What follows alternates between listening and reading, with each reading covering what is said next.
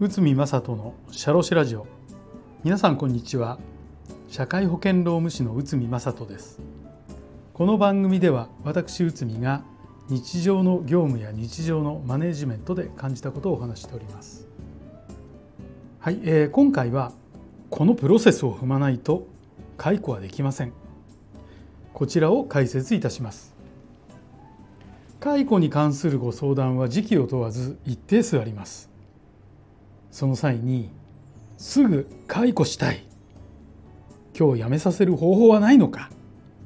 など感情的なご相談が多いのも事実です。もちろん一時の感情で解雇ができるわけではありませんがそれでも何とか解雇が有効になる手立てはないのか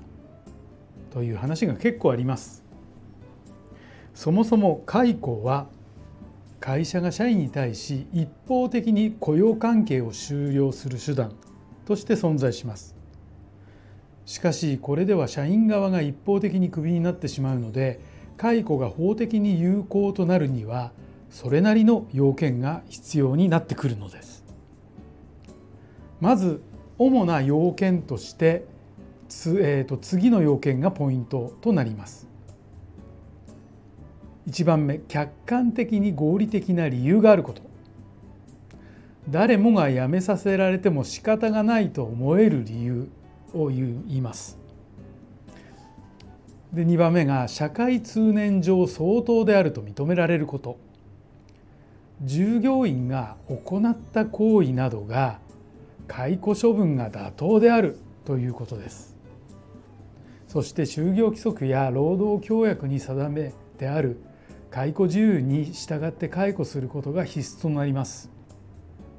就業規則については常時10人以上の労働者を使用する事業上において作成届出を義務付けられているもので解雇に関わる自由は必ず記載しなければなりません。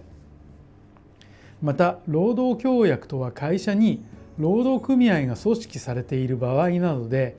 労使間で合意した事項について文書にて双方が署名等をしたもので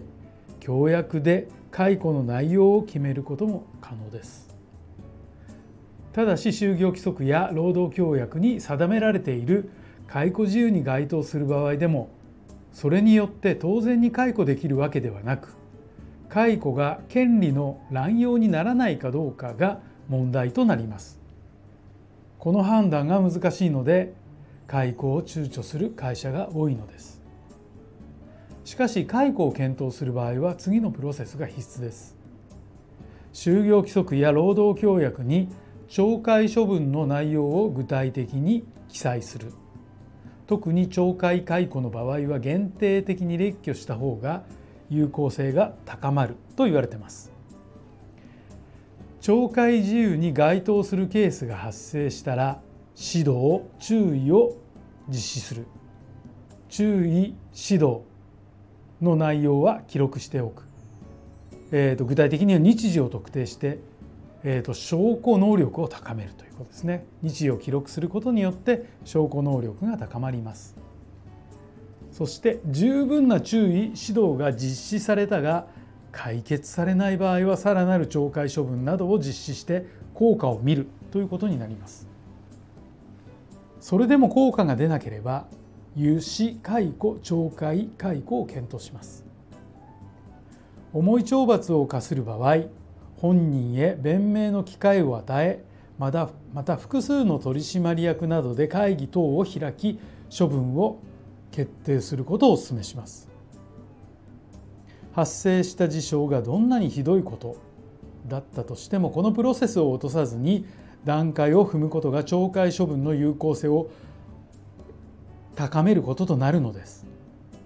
ステップを踏むことはとても手がかかり一つ一つ難しい部分がありますが慎重にことを進めないと